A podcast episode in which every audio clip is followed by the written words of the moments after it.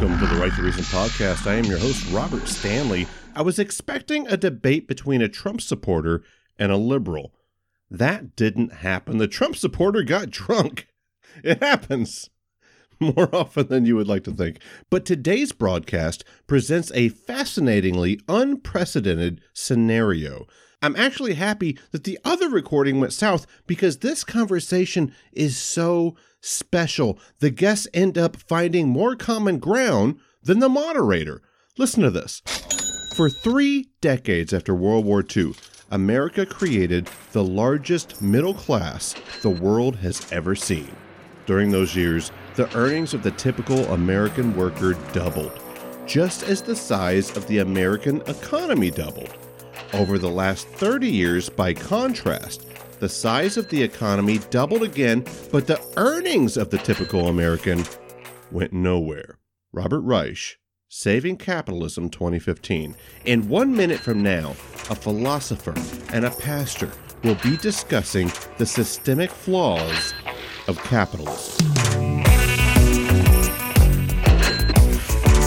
It's the Right to Reason podcast. The point is, ladies and gentlemen, that greed, for lack of a better word, is good. Greed is right. Greed works. Greed clarifies, cuts through, and captures the essence of the evolutionary spirit. Greed in all of its forms. Greed for life, for money, for love, knowledge, has marked the upward surge of mankind, and greed, you mark my words, will not only save Teldar paper, but that other malfunctioning corporation called the USA. Thank you very much.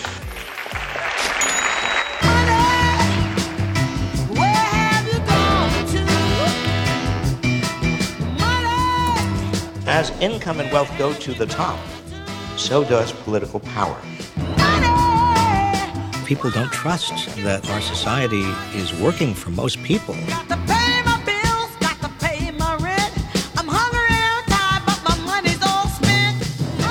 Nobody in our society, the richest nation in the history of the world, should be working and not making it.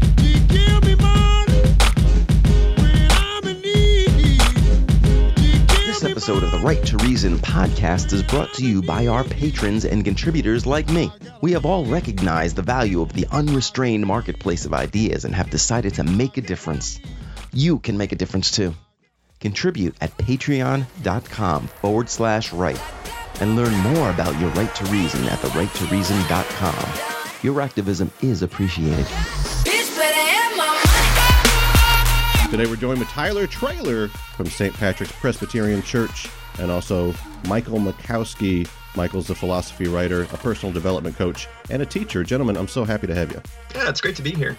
Thanks for having us. I wanted to talk about capitalism today. One of you likes it, one of you doesn't. But before that, I bought this house back in 08, right at the housing collapse. It is older than I am, and the AC unit continually goes out. I've had these repair guys come out over and over and over. And this last time they came out, they gave me the bad news. They said, Look, I hope you got an extra five grand because it's done. You got to replace it. Since the Great Depression, uh, 1929 to 33, we've had multiple recessions. The system keeps failing. There was 37, 45, 49, 53, 58, 60 to 61, 69 to 70, 73 to 75, 1980 recession, 81, 1990 recession, which you might be a little skeptical there, but this is very early 90s, and we had a whole decade after the tech bubble and everything of just smooth sailing that led to a whole lot of really bad rock and roll music. Early 2000s recession, then obviously the Great Recession, 2007 to 2009, 08 was when we kind of remember it the most. This system keeps breaking. It's not working. We got to replace it. Would that would that be a fair characterization of, of your point, Tyler? It would be, but probably not for that exact reason. Capitalism is hard to judge empirically. Um, I think we're always bringing our own biases to text, as it were, and so, you know, if you're if you're a Marxist, you're going to bring your bias to the text of capitalism. If you're a capitalist, you're going to bring it your capitalist perspective. Um, when it comes down to issues of like boom or bust, if we're judging it empirically, from my perspective, it seems like that's a part of the cycle, but overall, there are trends of upward growth. And so, from a functional standpoint, from a purely pragmatic standpoint, I actually do tend towards the position that capitalism works. I think it functions in pursuit of its ends, but I think its end goal is faulty. Oftentimes, you see this type of pursuit of nominal wealth or nominal power. And what I mean by that is that it's this sort of created wealth and created power within our context. That's what capitalism is often pursuing. Capitalism has trained us to think about things in terms of GDP growth, in terms of boom and bust, in terms of wealth and non wealth. But for the Christian, which which I'm coming at this from a Christian perspective, the real wealth and power isn't to be found in the things of this world. For the Christian, the fundamental narrative that capitalism is offering is a kind of false narrative, but it's this narrative that we've all bought into that says that the pursuit of wealth and power is a good and worthy thing. Um, and that, that's not to say that wealth and power are bad, but it's to say that they shouldn't be the things that our political life is centered around. Michael, would, would you agree with that? That one of the flaws of capitalism is just incessant greed? Well, once again, Robert, you've managed to find a person with whom I will find it very difficult to disagree, but I'll do my best. it's interesting because I've been uh, I started exploring this very thought just very recently, writing about how capitalism is similar to science in the sense that it produces wealth, but it will not tell you how to use that wealth in the same way that science produces technology, technological wealth, let's say, but it will not tell you how to use it. I was trying to get to, to the point where I was saying that there, there is no morality in capitalism. Although it's, uh, I, I would go back kind of to the Churchill thing. I mean, he was talking about democracy, but he said, you know, democracy is a terrible system, but it's the best that we've come up with so far. I think if you want to boil it down to the most bare bones perspective, that would be what I would say about capitalism as an economic system. I mean, give me something better, uh, and and I'll I'll listen at, at the very least, right? It's uh, Dave Mustaine. If there's a new way, I'll be the first in line. Well, here's one of my objections to it: is impacts free speech. You guys are both big proponents of free speech, I'm sure, the First Amendment, right? Mm-hmm. Of course. In 1976, Buckley versus Valeo struck down limits on independent expenditures. Uh, Citizens United, I know you guys recognize that one, versus FEC, 2010, eliminated limits on corporate expenditures for or against an opponent as long as not coordinated. SpeechNow.org versus FEC, also in 2010, individual donations to independent groups that advocate to influence elections cannot be limited to $5,000. So they can really just give them what they want. They can use their money as speech. They can strike down all the things that were preventing them, like independent expenditures, preventing them from monopolizing on our democracy. Those with money equal those with power. And if somebody has a disproportionate amount of power in terms of free speech, that means I have less speech. So what you're talking about here is like the super PACs, wealthy people having political influence. Uh, you you you said something interesting. You said money is power, and that is completely true from an economic point of view. Because if I have money, I can use it to hire people to do things that I want them to do. That that is the whole essence of capitalism is to leverage the power of others. Uh, and the better you are at doing that, the more money you make. So there, therefore, you can leverage more power. The distinction being that in, in capitalism, you are leveraging creative power. That is to say, um, concrete power to move matter, move and modify matter. You're talking about political power. And the thing you're saying is that, well, because these people have more speech in the sense that they buy uh, political persuasion, let's say, and therefore by politicians, uh, they can change the laws of the land to to their whim, to to to the exclusion of those who cannot afford to buy such political power. Yeah, exactly. And, exactly. And in a way, you are right. But my counter argument would be that in the market, not within the realm of politics, but in the market, there are alternative means of communication always being developed. Um, the fact that you have a podcast is proof of that. So the the thing about capitalism, as opposed to various political systems, is that it's self-correcting, right? Uh, you uh, earlier you mentioned the failures of capitalism. Uh, an economist would call them corrections. And one of the ways it, it self-corrects is it fights against monopoly. And one of the ways it, it does that is through innovation, technological innovations. So the battleground for speech that you're talking about, I think, is almost in a bygone era. I mean, we're definitely in a transition era. I think the bigger battle right now is is with uh, the big tech companies because um, we're getting into a moment where the Wild West days of the internet are done, and the internet is being consolidated into a few hubs, namely places like YouTube, Facebook, Twitter, Instagram, uh, Google has a huge monopoly. Like if you if you look at it realistically, the the monopoly these tech companies hold is absurd and obscene. It's it dwarfs even the the robber barons of the of the 19th century.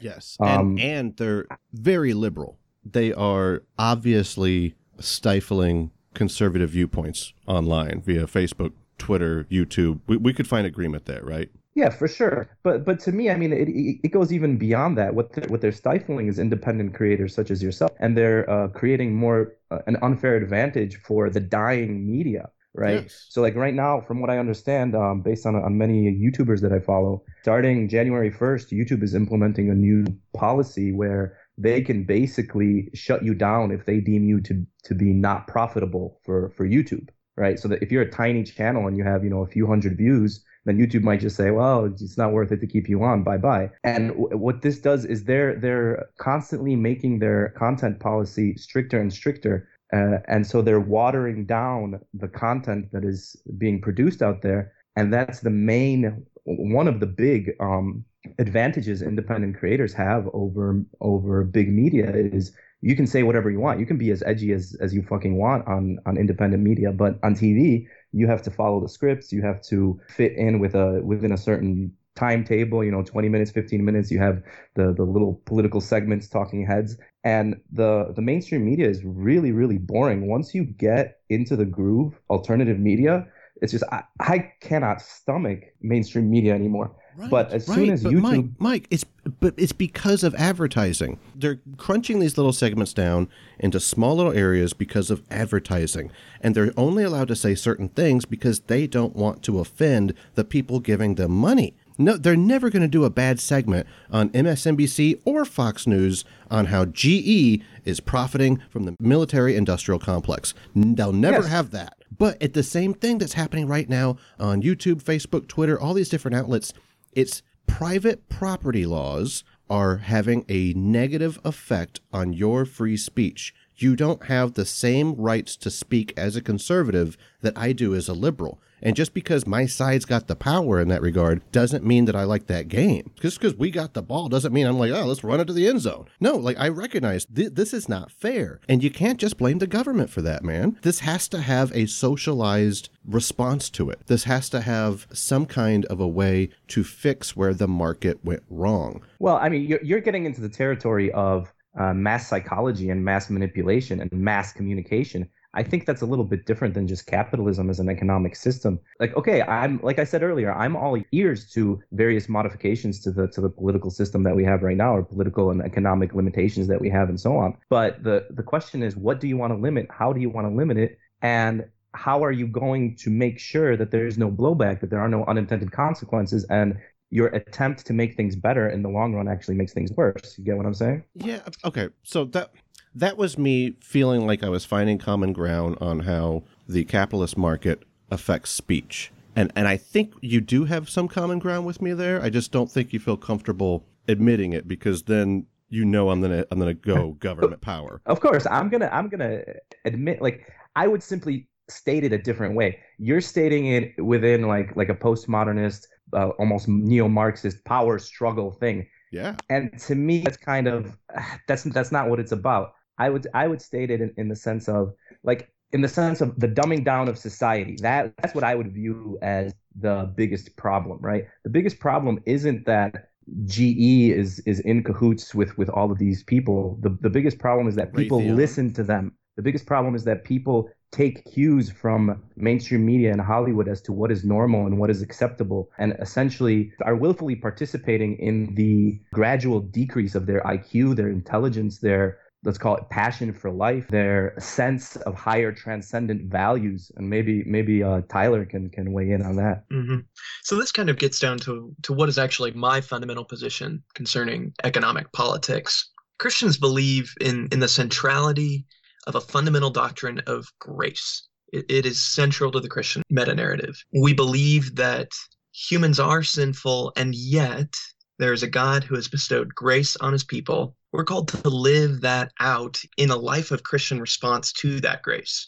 We're supposed to live lives of grace to both those in the church and outside the church. Why does that matter? Because when it comes to you owning a business, you need to be able to carry yourself in a position of grace. I have a friend who uh, just started up his own entrepreneurial small business, and he would identify as a Christian. And one of the guiding principles of his business is one of these people haven't necessarily earned, quote unquote, $20 an hour, but I'm going to make sure that they're getting $20 an hour because I have grace and I'm extending that grace to them. When we take that idea and we place it into, say, the media, say YouTube, there's no grace for the little guy. It is all about raising the dollar margin, it's all about increasing money and power. When your ends are money and power, I really do think that you're going to throw grace out the window, throw ethics out the window for that end. Um, but I think it's central. I think it's central to a functioning economy.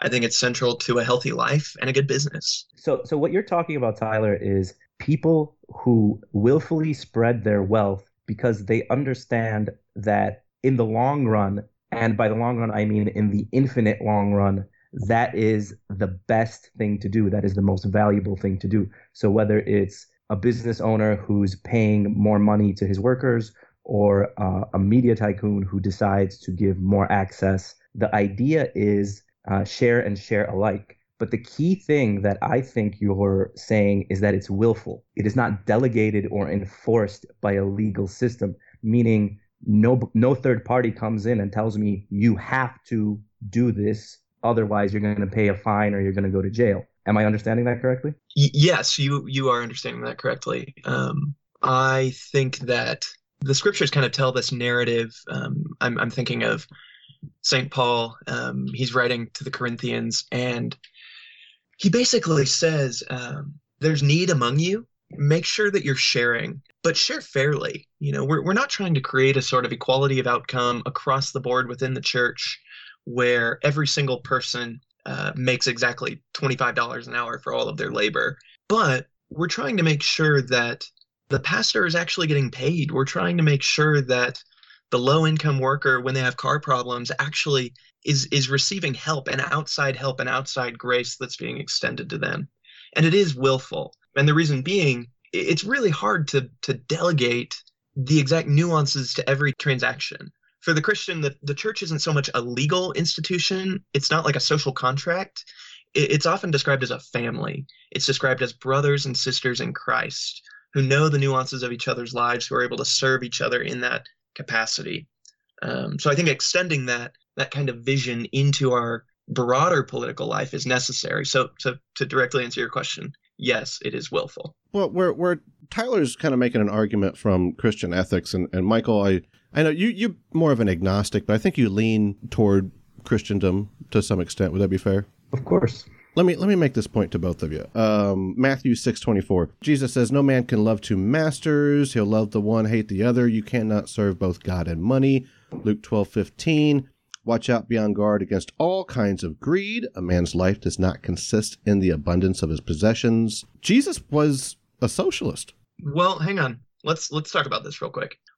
In those passages, does it say that he's advocating for the state to come in and delegate where the money goes. Yeah, he certainly supported giving the money through tax. Hang on, giving the money away is different than the state determining that. That's what a tax is. So, so I affirm a tithe. I affirm a sharing of wealth, but I'm not confident that Jesus is establishing a socialist state as much as he's establishing a gift-giving ethic. Yeah, he didn't know what the hell that was because he's sure back when so, people were still fucking goats. But you know, no, exactly that, that though. That's just it. it I want to be clear. He's not establishing a socialist state. But he's establishing an, an ethic. Yes, which is the altruistic nature of socialism slash communism. Not that I'm trying to present an argument pro communist. I'm just saying the two of you Fair. as as Christians, or even Mike maybe being a cultural Christian, I would think that this would be a major defense, at least morally speaking. And and I just want to be clear. I I affirm his ethic. You know, I I believe that he's teaching a good ethic. The question is, how do you apply that ethic? I think we diverge, you and I, maybe, maybe not, but I don't affirm that he is teaching a state controls this ethic. I think he's encouraging the church which is a communal and individual entity, to live out that ethic. Matthew 22, 21, render to Caesar the things that are Caesar's. That sounds, And and what does it say after that? uh, give to what's the God the stuff word? that's God or something like that. So so this is this is vital for you to hear. I'm I'm gonna I'm serious. This is the crux of where I want to go. Render unto Caesar what is Caesar's, and render unto God what is God's. The context of that passage, someone has come up to Jesus with a coin and said, essentially, like, what do we, you know, should we pay taxes to Caesar? And it's kind of implied Jesus takes the coin, and on the coin is a face of Caesar. Um, if you look up Roman coins from the first century, that's Caesar's face is on there. It's his image is instilled on the coin. And so, what does Jesus say? This damn metal coin with hit with Caesar's image on it. If Caesar wants that tax, give it to him. It doesn't matter. But you, who have the image of God instilled onto you, give yourself, give back to God what is God's. Live your life in light of the teachings of Christ. It's not so much a establishing a state. It's saying if the state wants your money, give it to them. It doesn't matter. What matters is living out of the gospel, giving yourself, who has the image of God, give unto God what is God's. Does that make sense? I, I I think that is spot on. Like that is like I like I want to give you a standing ovation for that one. Nailed it. Totally. Paul did say, uh, let every person be subject to the governing authorities. And totally. I, I recall somewhere in the Old Testament where it said, uh, you know, God raises kings, what have you. Uh, he actually yeah, puts the know, people if, in if power. If the state imposes a tax on me, I'll pay the tax. I'm not worried about it. That's not where my heart is. And that's why I have a problem with this whole, you know, should I identify as a capitalist or a Marxist? It's like, man, I'm a Christian. I, don't get me wrong. Like at the end of the day, I'm in a political system and it matters. But my heart is not set on creating wealth or trying to finagle the state to do what I want it to do. My heart is set on being gracious with those around me and trying to live out of politics in my life, one of ethics and mercy and grace.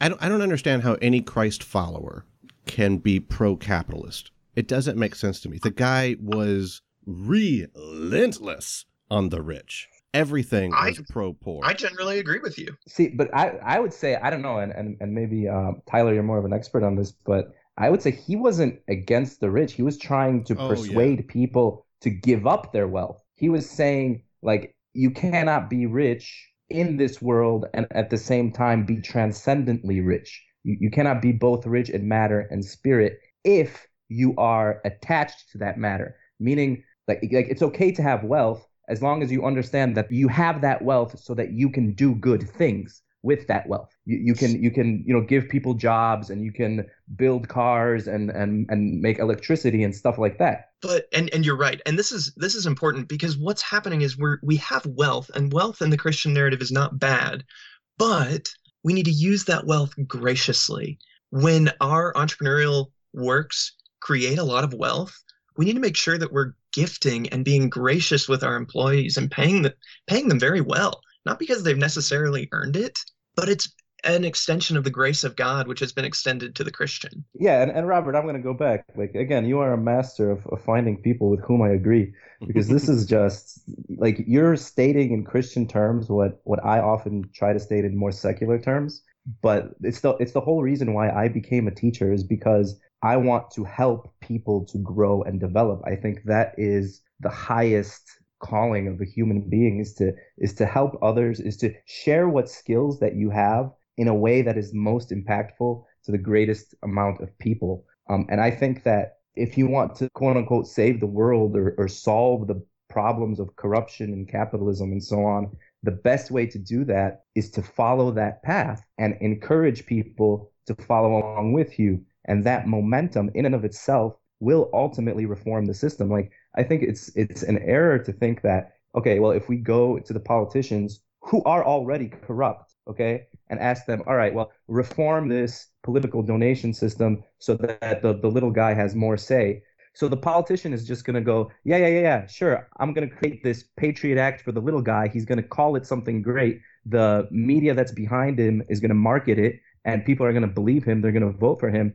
But behind the scenes, it's going to be GE and the, the corrupt individuals in power who will design the law in such a way that its end effect is less voice and, and less influence for the little guy. Whereas if we take the opposite approach and simply live our lives to the best of our ability in a sharing sense, as, as Tyler is talking about, then that will create a positive momentum. And eventually, people will become simply so focused on doing good works, let's say, that they will they will no longer be transfixed by this monster that is the mass media, that is mainstream culture. I want to be clear, and and this is a really nuanced point that I'm trying to make. Christians have this view of um, of original sin, which sort of plagues the human. It is like the um, the stopping block for doing good in our lives. So I, I don't want to be claiming that humans just need to buckle down and be altruistic, be good, and be moral people, and that will somehow save the world. You used savior language, and Christians have savior language. It's that someone else was our savior. And that's really important to understand, I think, if we're actually going to be carrying forward a Christian economic view. It's that we aren't going to be the saviors of the world. We aren't going to buckle down hard enough, be moral and good enough, and then we'll finally achieve salvation. It's this whole gospel law distinction. The law for the Christians is sort of the moral code, which humans don't live up to. And so we need a savior. We can live out an ethical life, not because it earns us anything, not because it actually gives us anything, but because we know just how much we're loved. I completely follow what you're saying, and uh, just to be clear, I use the word savior as kind of a placeholder, placeholder to, to quote unquote save the world. What I mean by that is to reform the system, right? To the way I view things is that I, as a participant of the system, I have the power to send ripples of influence throughout the system. And I do not necessarily need to be at the controls of the machine, let's say, in order to do that. When you're talking about the, um, the, the corruptible nature of man or, or original sin, in secular terms, I would also agree with you in the sense that we are always prone to failure. And this would be a topic I would love to explore with you at, at, at some other point, but it might be a little bit off topic for this conversation is how does one go about improving oneself and improving the world and, and, and sharing one's good works? Uh, what is the most effective way to do that? A Christian would probably say, well, you need Christ. A more mm-hmm. secular person might disagree with that. We, we might not agree on the means of how to, to make yourself better, but I think we agree that it's not easy. And for, more than it's not easy, it's exceedingly difficult. Okay, but piggybacking off of Jesus, the gospel is full of examples of him uh, healing the blind man by you know picking up the dirt and spitting at it and rubbing on his eyes, or he was healing lepers left and right. Right, a, a lady touches his cloak and whatever bleeding condition she had had stopped, if I recall. Uh, there, there was just tons of, of these examples. People that couldn't walk, he made walk again. He clearly was concerned with health. So, in my final argument concerning Jesus being a socialist, I kind of want to transition to the effect of capitalism on our health. Right now, it is impossible for people in the United States to purchase pharmaceutical products from Canada. Uh, this is something that I, I, actually know a little bit about. My day job is uh, R&D of, of pharmaceuticals. Democrats and Republicans alike fight against this. It's a little less significant on the Democratic side because you know some of them leaning farther left aren't like part of the the real DNC machine, as it were, and and a few a few Republicans as well aren't aren't completely for that. Some of them see what it is, but either way, that there is a definite effect. We are paying significantly more money for medicine in the United States than all other first world countries. We even pay more for the internet, and our internet sucks compared to most other uh, first world countries. If you look at lobbying, and this is a direct result of capitalism being able to affect our government, our political structures, and hurt democracy intentionally. Top 10 lobbyist groups, all right?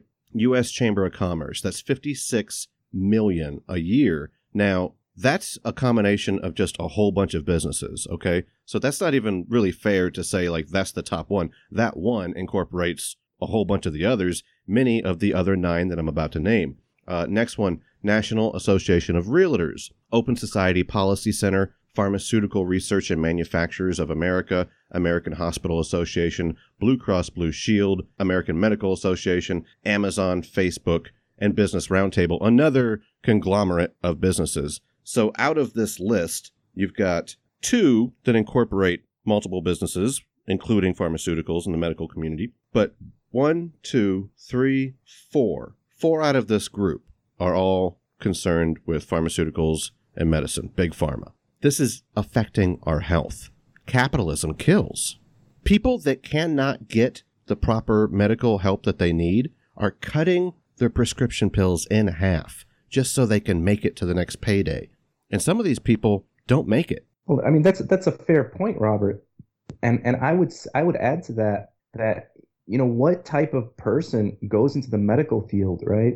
The doctors are supposed to take the the Hippocratic oath, I shall do no harm. And so, you know, pharmaceutical maybe you know that's not the same as a doctor, but you're going to the same field, and the idea is you're you're going in there to help people. And what type of a monster would you have to be in order to go into the medical field with the desire to cut off competition and cut off people's access to life-saving drugs? What are you talking about? Nobody, nobody's saying doctors and nurses. I'm right, I'm, right, right. But I'm, I'm, I'm trying to make field. the point. Like I, I, I do mm-hmm. this every day. I'm not even. I'm not talking about myself. Obviously, I'm saying the system of capitalism. You're, you're misunderstanding me. That's that's not what I meant. What I meant is this. Okay, somebody is putting these limits on. Who is it? Uh, I'm not saying it's a who. I'm saying it's a what. It's a systemic It's a, problem. an alien. Look, capitalism It's not is a who, it's of a what. individual actors. No. It's composed of people. People at some point have to take action to write laws and then enact them. No. Feudalism wasn't the fault of the king or the pope. Feudalism was a system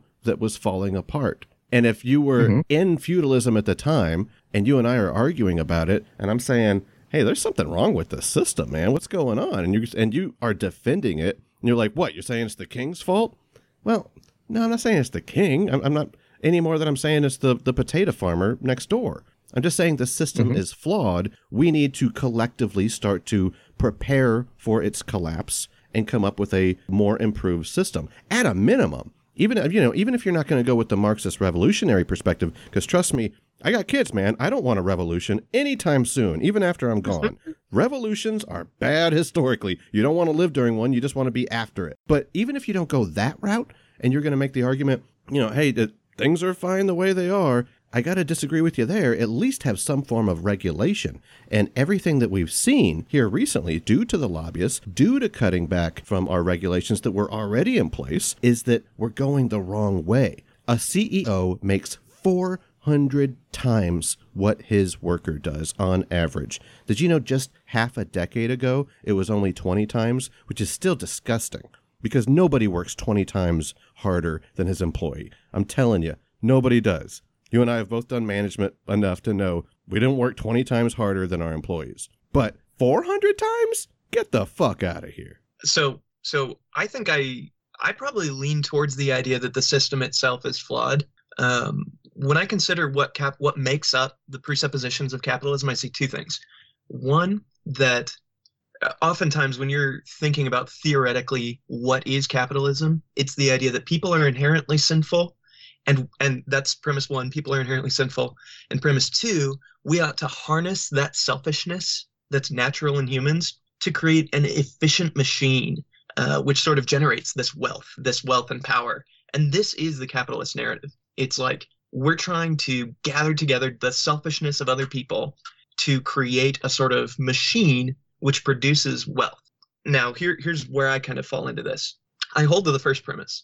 I do think that people are selfish. The second premise, though, which says that uh, you know we ought to harness this selfishness to create a machine which kind of gives us more wealth. I think it leads exactly to the problem you're you're talking about, which is this idea that CEOs have 400 times what their employees are making. These business owners who are frankly abusing their employees are not embodying the ethic which I think they ought to be embodying. Now, the question is, how do you go about that? How do you go about changing the system so that that ethic can actually be lived out? Well, frankly, I think you actually have to come to faith in Christ. I think that's the only way we can actually begin to embody that ethic is by actually believing it. So, so Tyler, to your point, like if I were to choose between, let's say, a Bernie Sanders style socialist uh, trying to reform the system versus the approach that that you're uh, advocating, I would hands down go with your approach. The, the way I would look at it, to go back to what I was saying to you, Robert, earlier, is okay, so these CEOs make 400 times more than their employees. What are they doing with the money? Because you cannot spend all that money. You cannot live in 11 houses at once, etc. And number two is how would you convince them or persuade them to take up this gracious ethic because as I see it, that would be a viable solution. The question is, how do we get through to them? And that's kind of to, to go back to what uh, we were talking about a little bit earlier, Robert. That's kind of what I was saying when I said who, right? Like who is responsible? It's okay. We can we can say the system or capitalism, but that is such an abstract thing. Like, yeah, of course, the, the system needs to be reformed. I think practically everybody who's moderately interested in politics would agree with that position. The argument is what types of reform, how do we reform it, what segments of the market and what segments of the political structure do we need to reform, and how do we make sure that those reforms actually produce the outcomes that we're looking for, right? You were talking about revolutions earlier and, and feudalism.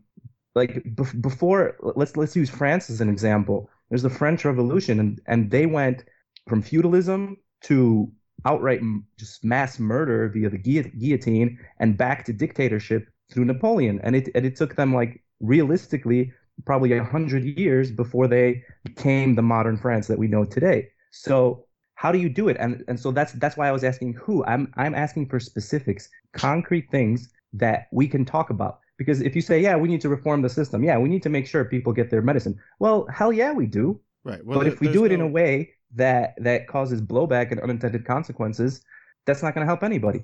Yeah, and once again, I'm not talking about a who. Uh, I don't even want to try to convince a CEO to do anything. I want to limit what he can and can't do with law litigiously. I, I, want to make changes via the government that will regulate companies from taking advantage of these loopholes. This has happened before. We've faced this situation in the past, and it got so bad post the Dust Bowl that the government had to come in and make a ton of changes with the Roosevelt's New Deal. And this is a product of the government continually trying to patch up this leaking hole when it was actually, and I might agree with you a little bit here uh, on your kind of anarchistic leanings as it were, where this is actually created by the government in the first place. Okay, so after the Black Plague, everybody was either dead, dying, or leaving the farms and grouping up into the city. This started to create an urbanization all over Europe that led to mercantilism,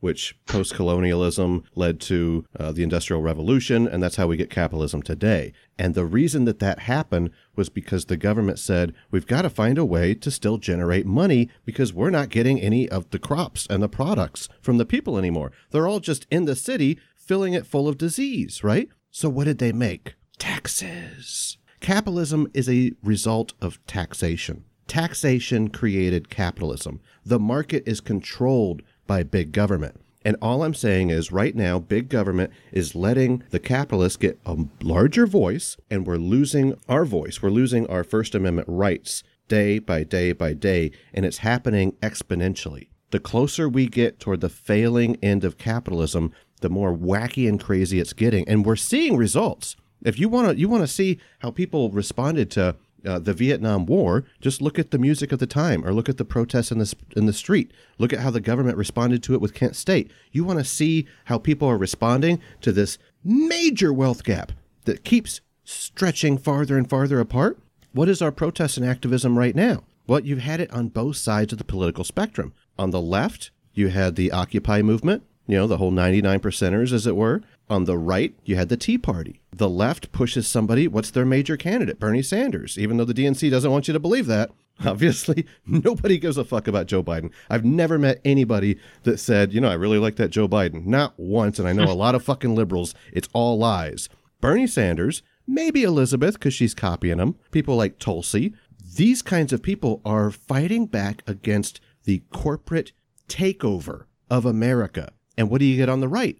You get a businessman that comes forward and says, Hey, I paid all your campaign funds, all these people. The moment he stood on that stage in 2016 and said that to, in front of America, that's when people started really rooting for Trump because he wasn't wrong about that. He's, he lies about a lot of shit, but he was right about that one. The game is fixed. And he said he's going to drain the swamp. And they said, let's throw a fucking orange colored Molotov into this corporate capitalistic system. And the next time it happens, it might be on the left or it might be on the right again. But this is the protest song of America is saying that the system is failing. Certainly. That's I would agree with you in spirit and in principle. And that's certainly true. We are going through a paradigm shift, is the way I would call it. The question remains what will we see on the other side? It will, it will be probably another decade at least before we get a semblance of what the new paradigm will, will really look like. My theory is that the internet generation really has to come of age. So that's going to take another 20 years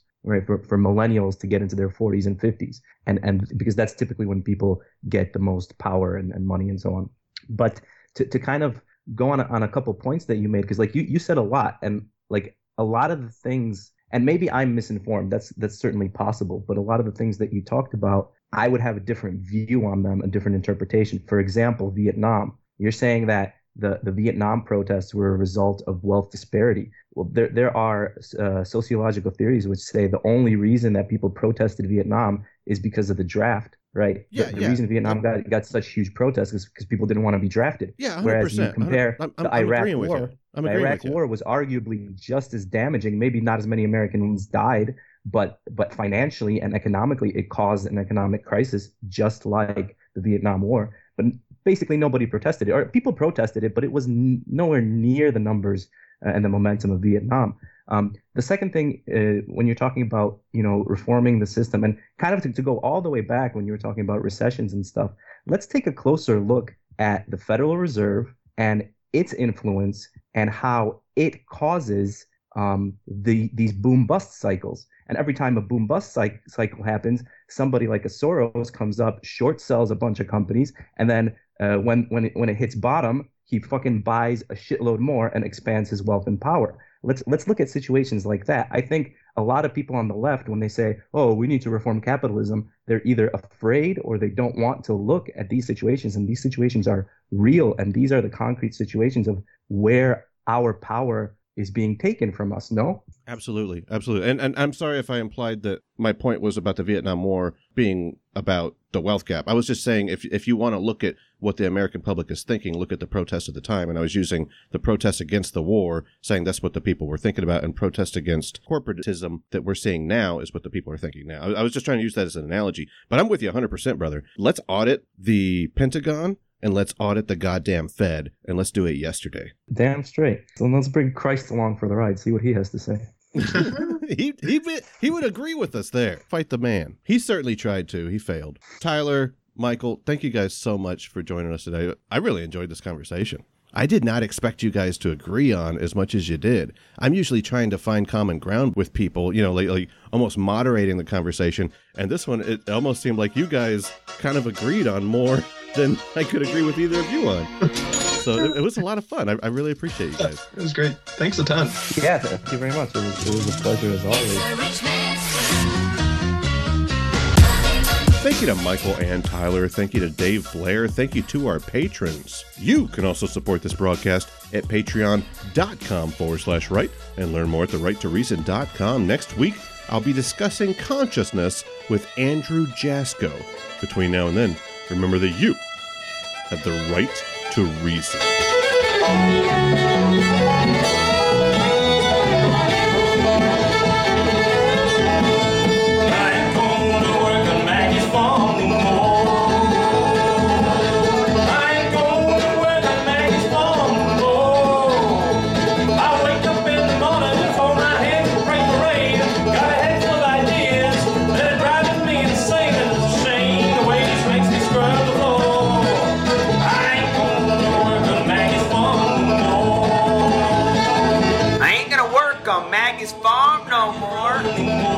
I ain't gonna work on Maggie's farm no more. I ain't gonna work on Maggie's brother no more. I ain't gonna work on Maggie's farm no more. He hands you a dime, he asks you with a grin, are you having a good time? And he finds you every time you slam the door.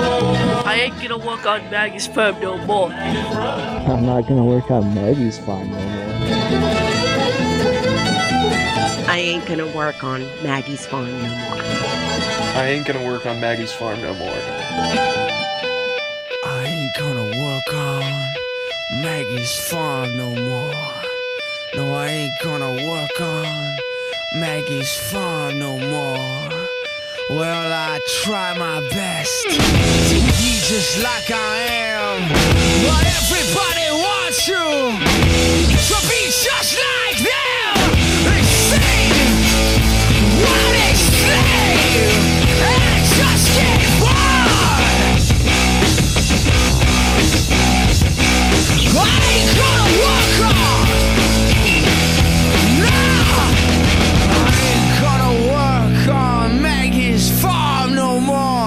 have to tell you things are bad. Everybody knows things are bad.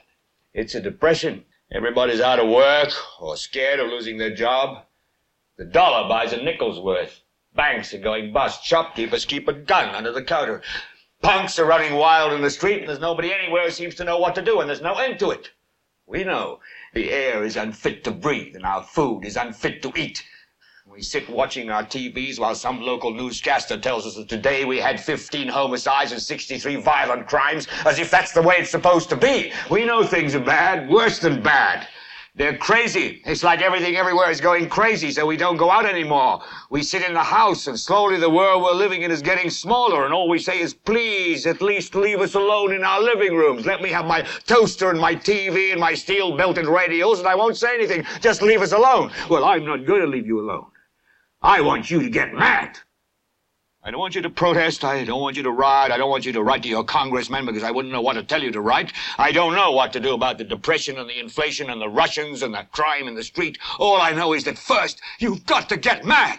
You've got to say, I'm a human being. God damn it. My life has value. So, I want you to get up now. I want all of you to get up out of your chairs. I want you to get up right now and go to the window, open it, and stick your head out and yell, I'm as mad as hell, and I'm not going to take this anymore.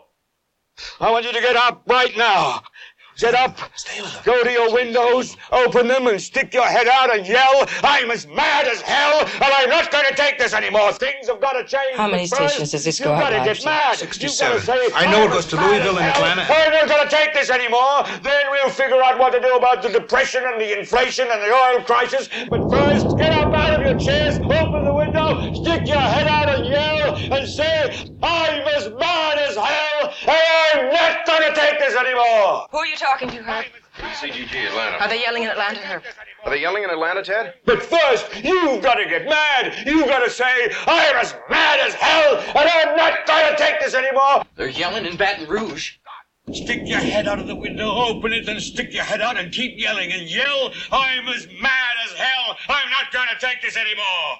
Just get up from your chairs right now. Go to Where the window. Where are you going? Everybody I want to see if anybody's yelling. Window, open it and stick your head out and yell and keep yelling. I'm... I'm mad as hell. How am I going to take this anymore? I'm mad as hell. I'm not going to take it anymore. I'm mad as hell. I'm not going to take it anymore. I'm mad as hell. I'm not going to take it anymore. I'm mad as hell. I'm not going to take it anymore.